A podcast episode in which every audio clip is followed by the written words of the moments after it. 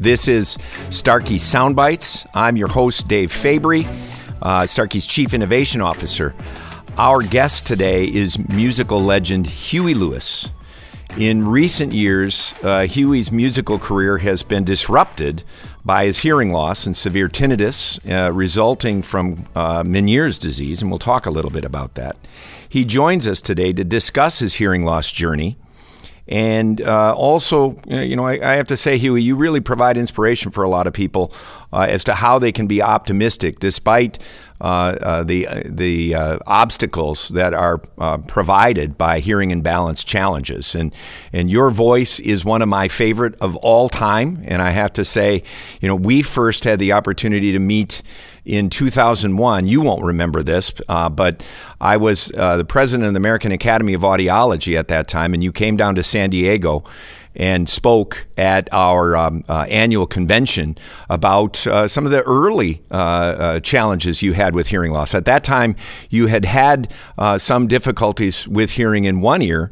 Uh, that then has progressed to both ears since then. But thank you for joining us today, and, and I really appreciate your taking the time to talk a little bit about this. Yeah, good to be with you, man. Good to be with you. Yeah, and you're you're uh, you're looking good, and uh, uh, like I said, it's uh, a pleasure to uh, hear your voice in song again. And and uh, I can sing to sing myself, but I can't hear music to sing to it. I can't find pitch because music, as you know, is much more difficult to listen to than speech. Speech occurs in a narrow frequency usually. Music, even one note, occurs in all frequencies with harmonics and overtones and everything. So it just comes at me from too many frequencies and it just confuses my hearing and I can't find pitch. It's yeah. very smooth. And I would imagine you have perfect pitch, right? Before all of the distortion no, got no, added. I have relative pitch. Okay. I have good relative pitch. Okay. But no, not perfect. Perfect pitch is somebody who can just sing an A note. Yeah. Relative pitch is if you sing an A note, I can sing you a D note. Okay. But, uh, once you once you get the note on the piano or on a guitar string or or, or some other areas, then uh, you can reference it, but not. Yeah. Uh, so I can sing to myself in tune. I can sing in tune by myself. But if you play a guitar chord for me, I can't hear it. It sounds yeah. like cacophony for me. It goes. Yeah, and in particular with all of the distortion that's been added over the years, but the distortion, the resonance, or whatever you guys call it, resonance. I call it distortion. Um, so you grew up. Uh, you were born in New York City, and you kind of divided your youth between the East Coast and the West Coast, right? Yeah, pretty much. I uh, uh, I was born in New York City, but I but I moved to California and when I was five years old because the sandboxes weren't very good. No, um, uh, but yeah, my family moved to California, so I was raised in, in Marin County, Northern California. Yeah. But at at 13 years old, I went away to prep school in New Jersey for four years. Got so it. I was educated there four years, and then I went to Cornell for five minutes over a two-year period. Mostly played music, uh, and then came back to San Francisco to uh, join a band. When did you first get the music bug? Where was it? Uh, how old were you when you started performing and playing? Well, when I started performing uh, later, I, mean, my dad was a musician, and as a doc, my dad was a doctor, but his hobby was music, and he played piano and, and drums. He was an excellent drummer, and um, you know, and so I had guitar lessons as a kid and a little bit, and but um, my mother, my parents got divorced. My mother uh, rented out a room to a boarder named Billy Roberts, who was a who was a folk singer. He wrote "Hey Joe," and okay. he had wow. he played harmonica with one of those braces. You know, yep. he had a zillion harmonicas, and he gave me a bunch of his old harmonicas. So I started playing harmonica, and then um, uh, I played for a couple, a little bit, you know, sort of fooled around, and then I I graduated from high school a year young. I graduated 16 years old, and because uh, I'd skipped second grade, and my father. I was, was accepted to Cornell and was uh, planning to go. My, my father insisted that I take a year off and bum around Europe uh, wow. before I was in college. I got myself to Europe and hitchhiked all throughout North Africa and Europe and Scandinavia all the time playing harmonica. When I came back to, to up to uh, the States, I went, I, I, I'd taken a year leave absence. So I went back to Cornell um, and just pretty much joined bands, you know, awesome. played, played music at Cornell and then dropped out and went to California. Well, you mentioned that your uh, your dad was a drummer, and uh, I'm also a percussionist. And uh, one of the things that's been interesting to come out of the literature in the last five years or so is that musical training um, at any point in your life turns out that it helps you when you're using hearing aids. Um, just the, the, the preparation from actually playing an instrument, understanding tonality, understanding the rhythm, it helps you with your speech understanding in noise. And interestingly, some of the work that I um, sort of proudly point to is that uh, Nina Kraus, a researcher in our field, maintains that drummers have the highest IQs of all musicians. Really? Yeah, uh, you know, it's just some of the work. I guess I like to say I have great temporal processing, but lousy spectral processing. You don't want to hear me sing, but I can. Uh, the rhythm apparently helps with tonality for speech and for speech understanding and noise. And so, uh, but so I, much for that. So much for that bad joke, which is you know what they call people that hang hang around musicians? Drummers. Yes. Yeah.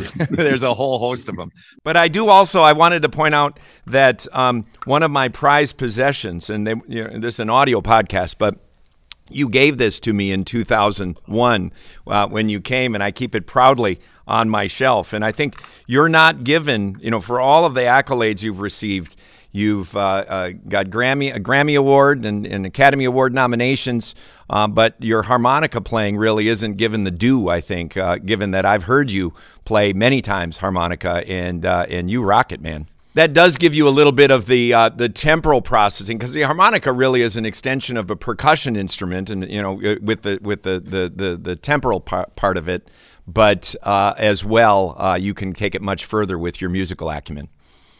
Yeah, yeah. Well, you're sweet to say that, and uh, uh, you know, I, I, I used to be a serious harmonica player, and then when I joined the when I started my own band, sang all my own songs, and now I had a great band, a bunch of my pals, and so many good musicians in my band. You know, you only get like one solo per song, and I, I could. I have to give it to the guitar player or the horn players. So I, I, I, I, I as we went on in my career, I played less and less harmonica, but I I still love the harmonica, and um, you know, I it just some some a little harmonica in my band goes a long way. Hey, I understand, but uh, but I enjoy the harmonica. Maybe again going back to that percussion background, but uh, the other thing, you, the, other thing about harmonica, yeah. there is no more expressive instrument yeah. than the harmonica than a diatonic harmonica. You know, one could argue a saxophone and even and, and maybe a pedal steel because you can bend and so on. But because of the nature of a diatonic harmonica, the fact that you can bend the notes and and get such uh, uh, expressive tone out of it, and and the other thing, of course, is the sound comes from your cavity, your body right. cavity, right. so that nobody sounds the same. Yeah, and you mentioned the horn. I mean, one of the things with Huey Lewis and the News as well is I think um, people forget how you had a full horn section, and and uh, I think uh, you've mentioned in previous interviews that you guys were inspired by Tower of Power. Uh, uh, Still a Young Man was one of my favorite uh, tunes by theirs, but but I think you know you guys had an excellent uh, horn and, and sax section in addition to the vocals and the traditional rock and roll music members too. Yeah, I mean I've always I've always loved soul music, and uh, you know we I pretty much grew up on that. We were we were me and my band were slightly younger than the the sort of psychedelic generation, if you will. So we had to find something that was our own, and and that that that turned out to be soul music. We and there was a, a uh, in Oakland, there's a soul music station called KDIA, which is the one and only sister station for WDIA in Memphis. So in some cases, soul music records by say the Rance Allen Group or somebody like that only got added to two stations in America and wow. that was that would be WDA and KDA. So we and and those are the those are the, the KDI. We were just faithful KDIA listeners. You know, we were doing in, in, in our little college bands and stuff. We were playing James Brown songs with pedal steel guitar and stuff. You know, so wow. that was uh, that was always a part of what we do. And and then when we had some success, we um, we we hired the Tower Power Horns to play on a record, and then we took him on the road with us for two years and fell in love with the horn section. And then when we made another record, uh, of, of original material. We had, we we we Johnny played all the saxes. We hired a trumpet player, Marvin Marvin McFadden, to play trumpet, and and and we and we hired uh, Johnny Bamont to play bar- baritone. And so then we put our own little horn section together, and we toured with them for for years. Oh man, I can just imagine what the music scene was like when you were uh, in the Bay Area at that time, and then touring and uh, with fellow uh, Bay Area members, Tower Power, and then how you combined that and then toured. And, and like I said, I've had the pleasure to hear you perform solo and with Huey Lewis and the News uh, over the years, and and you brought a lot of joy to a lot of people.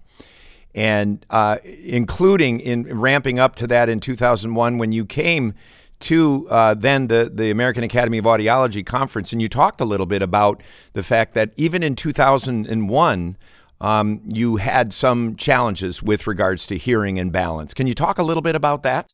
Sure. I, I lost, you know, uh, suddenly I lost the hearing in my right ear, probably 83, I'm guessing, something like that. 80, it was probably 1983.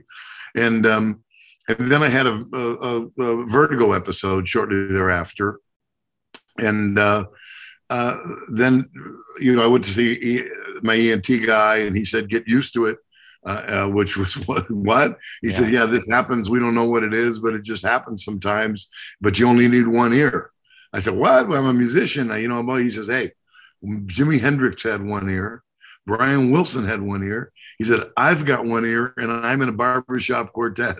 I said, really? I said, yeah. So I, I existed on my right ear, on my, on my, left ear rather. My right ear went out in 83. So for, you know, 30 years almost. And then yeah. suddenly January 27th, night 2018, before a gig, my left ear went out. And uh, I, you know, it was just a horrible. I tried to play the show. I couldn't hear anything. It was awful. I went immediately to House Ear Institute. I had steroid shots in my ear. I had a long, long, um, uh, long uh, 28 day program of prednisone, and they tried steroids. That didn't work.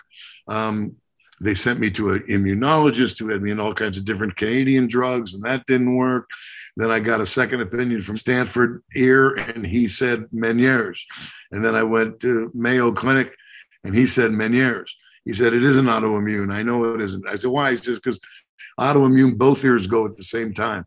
And people who have autoimmune also exhibit other characteristics of autoimmune, like lupus, and you don't have anything. You have classic Meniere's.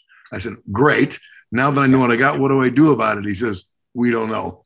yeah you know, especially related to trying to address issues related to autoimmune hearing loss and Meniere's, which, as you mentioned, are often uh, misdiagnosed or confused because there's no genetic tests that could sort of isolate exactly what it is that's causing it. And then the further thing, like you just said, okay, now I know what I've got. Now what do I do?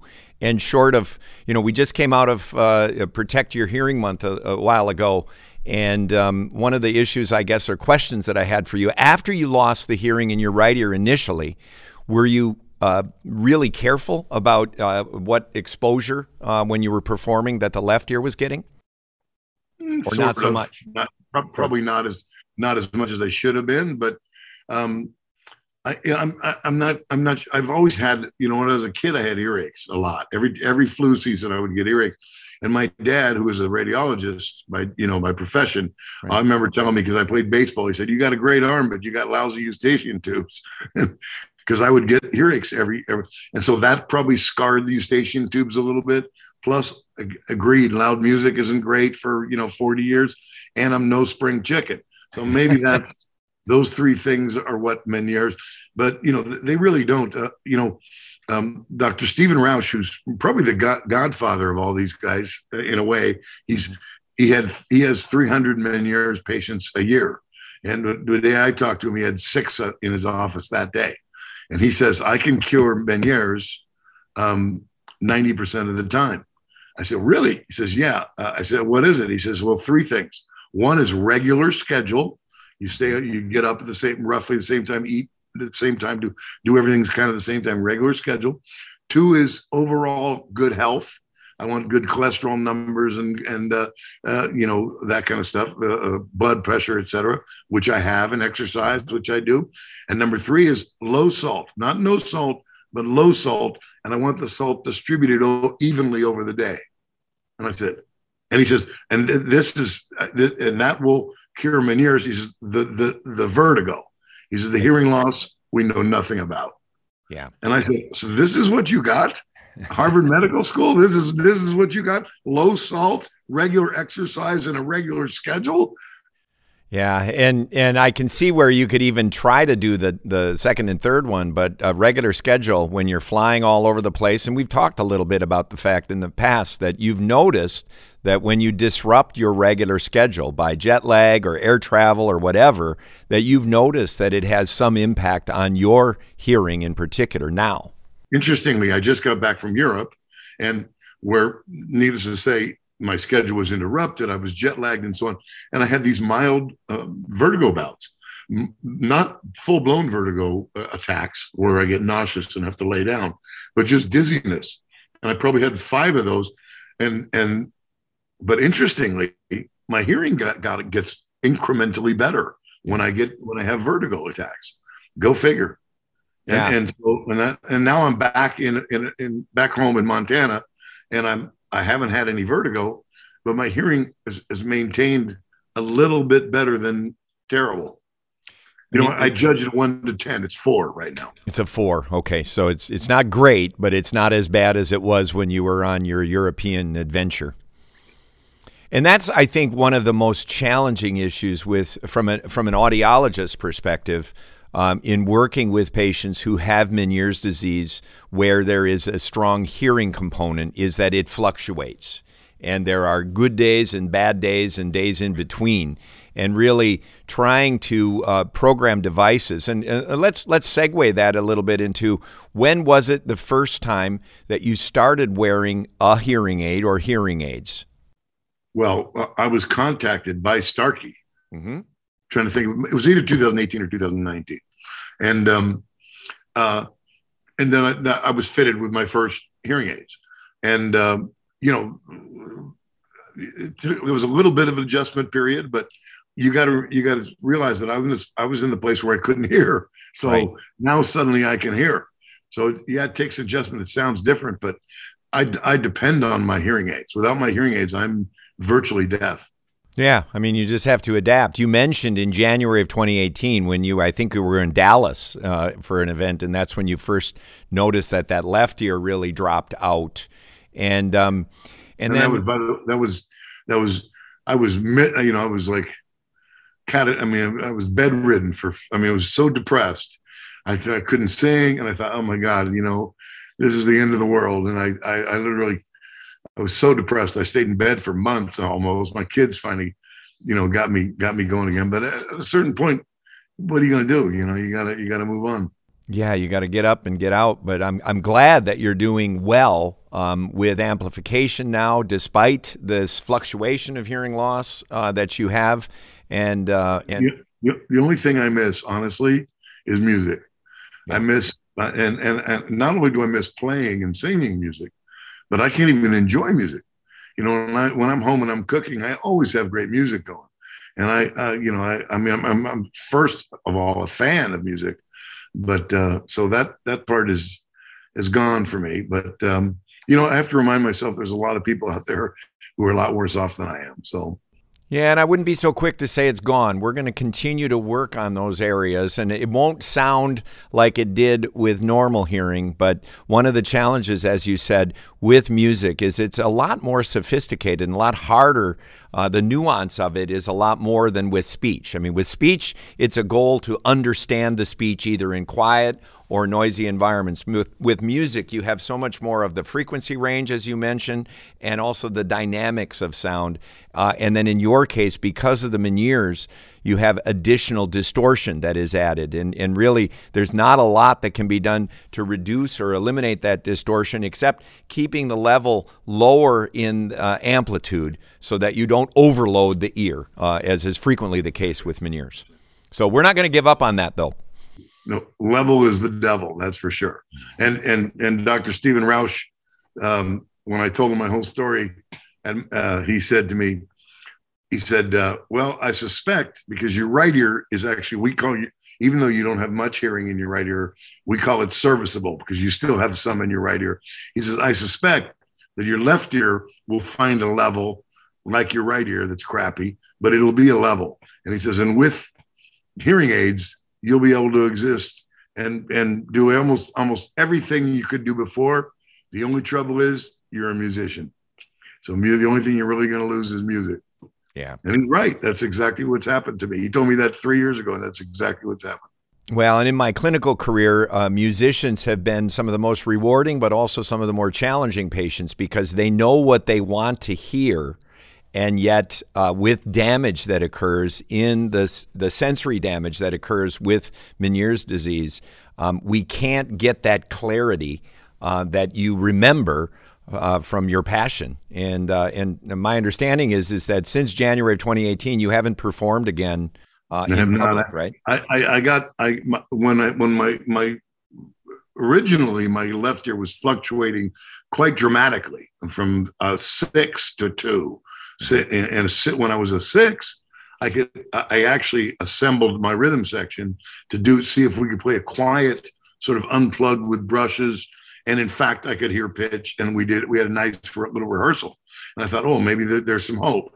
But like a week later, my left ear crashed again, and now it's uh, you know hasn't been that good since. So I don't know. I, I, you know I'm not giving up, obviously, and and uh, but but the the challenge is not only can you perform or can you play something, but is it fun?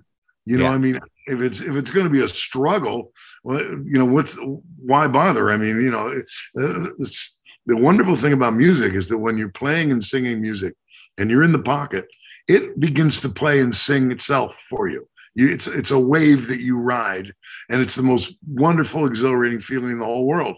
But if you're struggling to hear, and so it's it's just not the same thing, you know it's almost as if you're in you're you're playing in another language like when you go to a place That's where you right. don't know the language you're having to struggle with that that layer yeah, yeah. in between what it feels like when you're in the groove and and i do the same thing sometimes just hearing when my hearing's really bad you know you just you're struggling to hear what people to understand what people are saying and it's work it's not fun you know you just because it's the comprehension that's hard i can hear somebody talking but if it's shaquille o'neal all I hear is uh, such a low voice. Yeah, yeah, I can imagine with some of those reverberant voices like Shaquille O'Neal's that you mentioned uh, makes it especially difficult to pick up and uh, and pick up that resonance.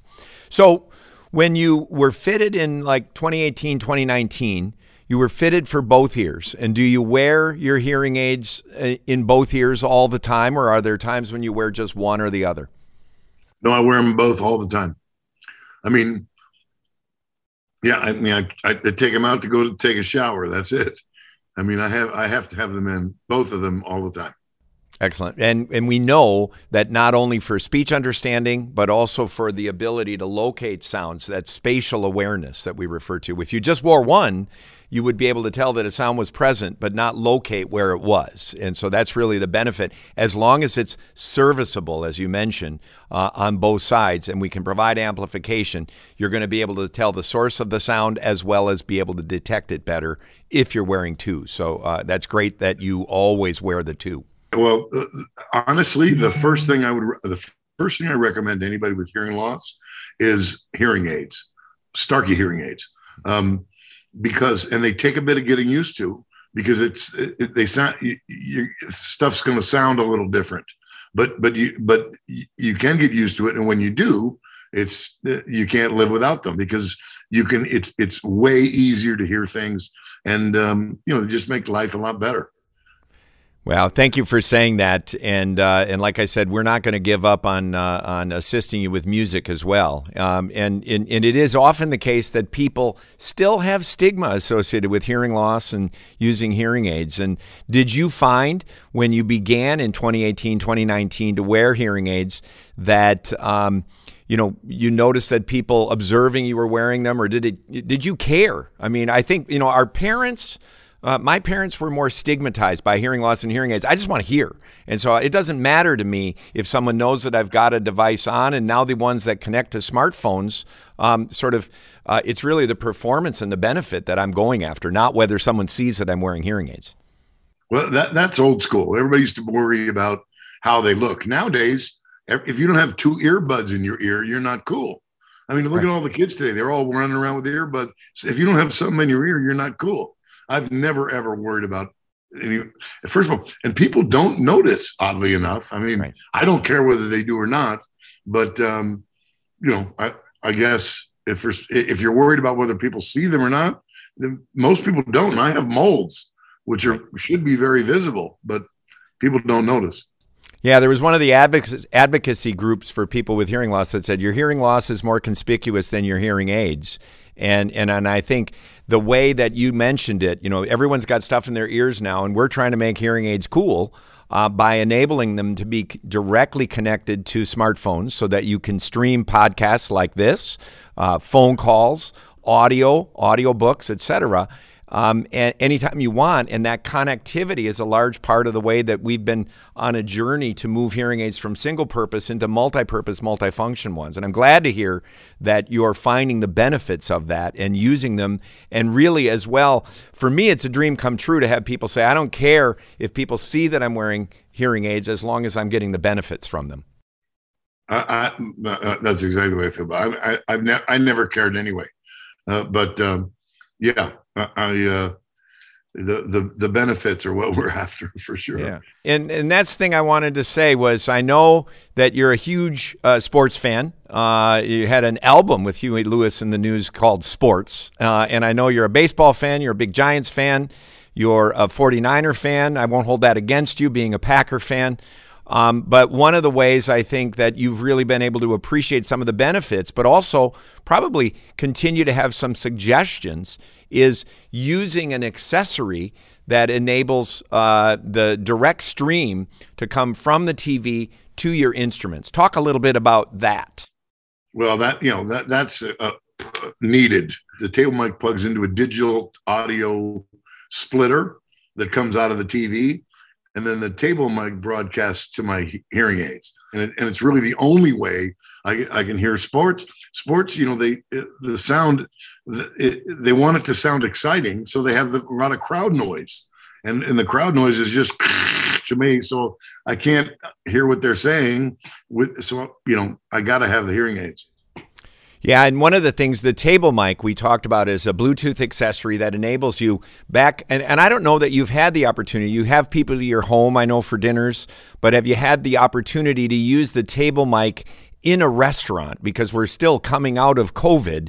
And, and I don't know how often you find yourself in those challenging listening environments where there's background noise and using that wireless accessory. I'll tell you what the table mic works great for is just to plug it into uh, um, say a computer mm-hmm. or a on your when I was on T when I'm on uh, on the airplane, I take my table mic and plug it into the the TV screen, mm-hmm. and then it broadcasts directly to my hearing aids, and that's fantastic. Excellent. Well, you know, and again, you you point to we have the technology, and I like to say that the table mic, like other Bluetooth accessories, really democratizes the the use of these accessories when hearing aids alone are not enough. And the signal to noise benefits for speech are considerable, but as you say, the user experience has to be straightforward. And for that connection to the screen on an airplane or uh, on a computer to be able to do a conference call like this and a podcast like this, um, really enables when hearing aids alone are not enough, but we need to continue to work, especially with those individuals who really struggle in background noise, like you do with the Meniere's, to be able to take that benefit and get the use the, the ease of use. And so we'll we'll take that feedback and uh, and continue to work on optimizing the user experience. So um, so you've been uh, a fan of the who's your favorite 49er? I know you were you were you're pretty good buds with uh, Joe Montana from from the old yeah, days. Well, but, yeah, I'm still good friends with Joe, but uh, you know, I, I, knew pretty much a lot of them, and we, we kind of came up together. And uh, but Dwight Clark was a really great friend of mine who passed away here a couple years ago. was a was one of the special guy, just a great guy. And um, but yeah, and uh, I still stay in touch with Joe and Ronnie Lott, and you know, and Eddie DeBartolo has been such a great owner. He he still assembles the teams every now and again. And we all still get together and reminisce. And you know, Eddie's Eddie's been great to everybody, and it's, still like a family. The the 49ers, and um, you know, those it it was great times, great times. Yep, and uh, and and I know uh, you've uh, sang the national anthem numerous times at some of the sporting events too, and some of those still give me chills when I go and I look for the YouTube video. We've done we've done a lot of anthems, lots yep. of anthems. So, um, one thing that I, uh, you know, lately there's been a, a focus on um, movies and TV shows that focus on a, and address really a person's journey with hearing loss. Have you seen uh, the Sound of Metal movie that talks about the the musician who suddenly loses his hearing? Have you seen that one? I have not. I, yeah, I have seen. Have you seen uh, uh, Moonlight Sonata? Um, uh, what is it?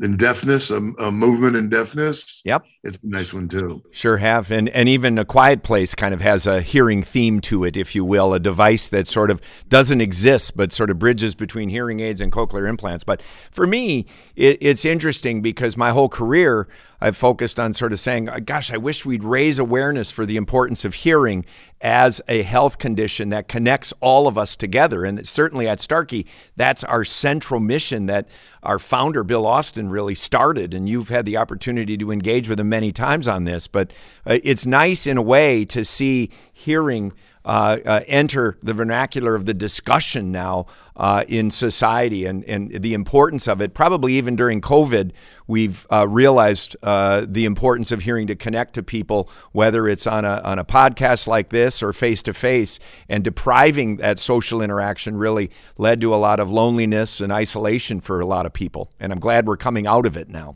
That's that's certainly true. I mean, you don't have to tell me about the importance of hearing. No. so, um, of your heroes, uh, and uh, you mentioned your dad and the importance that he had. You mentioned some of the sporting uh, uh colleagues and friends that you've had over the over your life. Who's been most influential? To me, who's yep. been most influential? Yep. Well, um, wow, uh, there, uh, there. I'm several people, right? But one of them is Philip Lynott, the the lead singer and founder of the band called Thin Lizzy. Yeah. We opened for them in England. He's so much about music, uh, about the, the running of a band, about being a band leader. That's what he taught me. Not so much the music, but how to how to how to manage a band and how to treat, you know, how to deal with the press and how to deal with the crew and how to deal with promoters and how to keep and all, all this stuff. He I just learned so much and fans and all that. Uh, Philip was an amazing rock star. He was like he was just an amazing guy and a great performer, and he was a mentor for me. And I, probably had the largest influence on me career wise of, of anybody. Yeah, and they didn't. Their their music was not half bad either. I, I did enjoy Thin Lizzy as well. But, the, boys uh, are back. The boys are back. Absolutely, that's the one I was thinking of. Um, now it's interesting you say because you know people will say, well that that guy's a rock star, and uh, for me, having been around, because I'm a drummer, I hang around with musicians.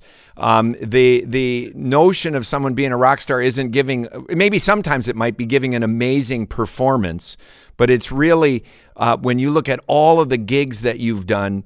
Uh, and then you go out and some poor schlub like me has saved a few bucks to come to one of your concerts and to make it feel like when you're performing the power of love or any of your other hits the very first time uh, that I'm hearing it is probably the thousandth or ten thousandth time that you've performed it. That to me is a rock star, someone that can bring that energy, and you always have in, in the concerts that I've heard you.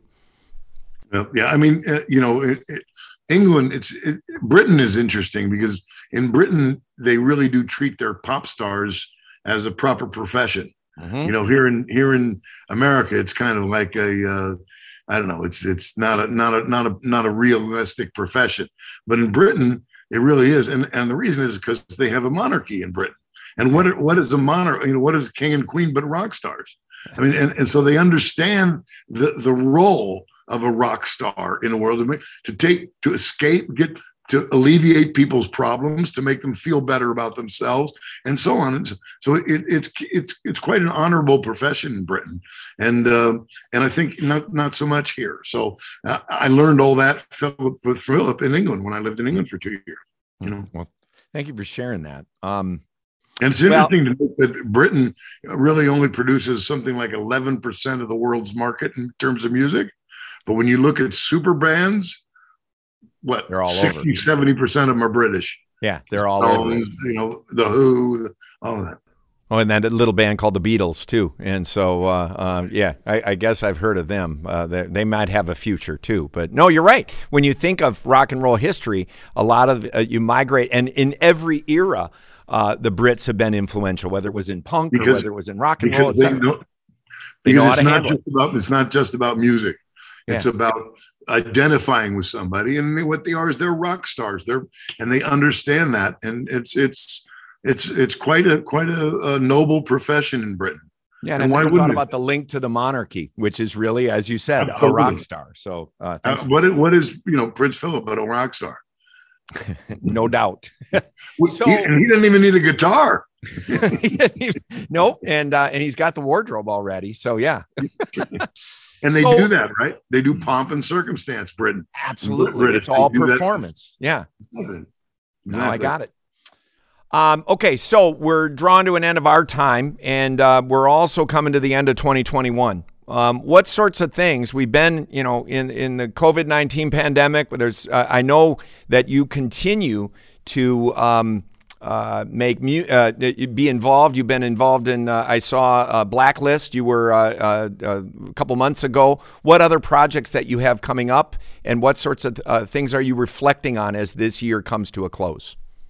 well, we have we have a musical called Heart of Rock and Roll that we're very proud of. That's we put up in San Diego last year and sold it out and got great reviews and everything. So we're trying to bring it to Broadway, which is uh, you know tough because it's it, there's only so many theaters and so on. Right. But we're in line and and we've we've uh, we've um, uh, thrown in partnered up with a a couple uh, producer Hunter Arnold and Tom Kirdahy who produce a lot of the stuff on Broadway. So, and they're pretty bullish on the thing. So we're hoping to get it to Broadway maybe 2023. I have another uh, uh, uh a TV show that I'm developing with Aaron Kaplan. That's um, in its infant stages yet, but but uh, but we're we're hopeful for that. And um, and Back to the Future, the musical is up in London, uh, and they're using they're you know, uh, using it, playing a couple of our songs, featuring, in fact, we're the last song and the and the and the encore and all that. So that's what we got going so far. Wow. Well, yeah. Uh, what are you doing in your spare time? I mean, that's that's amazing. Well, I, I, can't I wait for all of those. I'm writing a little bit too. So you are. You've been promising a novel for a while, but said you were just too busy. It seems like you're still busy now, but uh, I'm, I'm, I'm, still busy. It's yeah. it writing is amazing work. It takes so long and you got to rewrite and Jesus, it's brutal. I never realized it was so hard until I tried. yeah, I can understand but, that. But I'm, I'm, enjoying it. I'm enjoying it. Is there a favorite uh, uh, a favorite concert or performance uh, during your career that stands out from all of the others? Uh, you know, there's lots of them. We had some nice shows. We played Paris. We played the the the Coliseum in Paris, and Springsteen and Bob Geldof came by the show and sat in. That was a big night. Uh, we've done, uh, you know, we played three nights at Wembley in London. That was great. You know, so there's there's several of them, lots of them.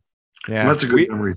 Was We Are the World as memorable exp- of an experience as it turned out to be? I mean, from my end, looking at the array of performers on that video, uh, it had to be remarkable. No question. It was amazing. I mean, imagine you you don't normally in, in one's lifetime, you don't get to meet that those people, you know, for a second, let alone spend a whole evening with them and work with them, you know. And and there's a bond that's developed there, you know, that that to this day is there. I mean, that if you were there like when we were those of us who were there, like you know Kenny Loggins and me and Bruce and and uh, uh, you know just everybody. I mean, there's a bond that we have because we were all there at that that evening. It was an amazing evening. Yeah, I can only imagine. And um, well, uh, I, I, can't tell you how much I appreciate your uh, talking to us today about uh, your musical career, your remarkable musical career, uh, your hearing loss and the use of hearing aids. And thanks for your kind words about how Starkey hearing aids have been benefiting you. We'll continue to work on that. I want to just, you know, I talked to you about, you know, I first met you in 2001. Uh, when you came to San Diego and spoke at our, our convention, gave me a harmonica. Uh, in August, August 27th of 2001, you were at the Minnesota State Fair and were kind enough to give me tickets uh, it was one of my first dates with my wife at that time. And, uh, and we came back uh, stage, and you you uh, invited us to the after party. But it was a Monday night, uh, which for me was a school night, so I had to drive back down to Rochester at that time, and I was still working at Mayo Clinic. Um, and so I guess maybe, you know, my wife still married me given that I passed up the opportunity to go to an after party for a Huey Lewis concert. Uh, and then maybe it was hip to be square a little bit in that respect that I had to get back home and go back to work that night. But thanks for setting me on a trajectory where I, I convinced this woman to marry me. But uh, but it was in no small part due to that first or early date in our dating experience. Well, that's good. I'll take I'll take complete credit for that. You can have it. Well.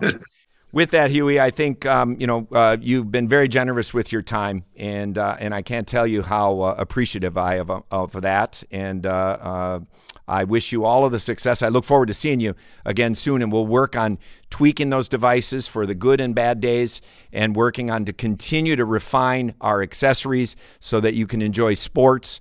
And I'm I'm not uh, ruling out the possibility we're going to get some some improved sound quality for music uh, in the future, even with the Meniere's disease. I would love that. I'd appreciate it. Thanks. Thank you. And to our listeners, thanks for listening to this episode of Soundbites. Uh, if you enjoyed this conversation, uh, please rate and review us on your preferred podcast platform. You can hit subscribe and be sure you don't miss every episode. If you have any suggestions for the future, uh, please hit us with that too, because as they say, we're all ears. So thanks for listening, and we'll hear you next time.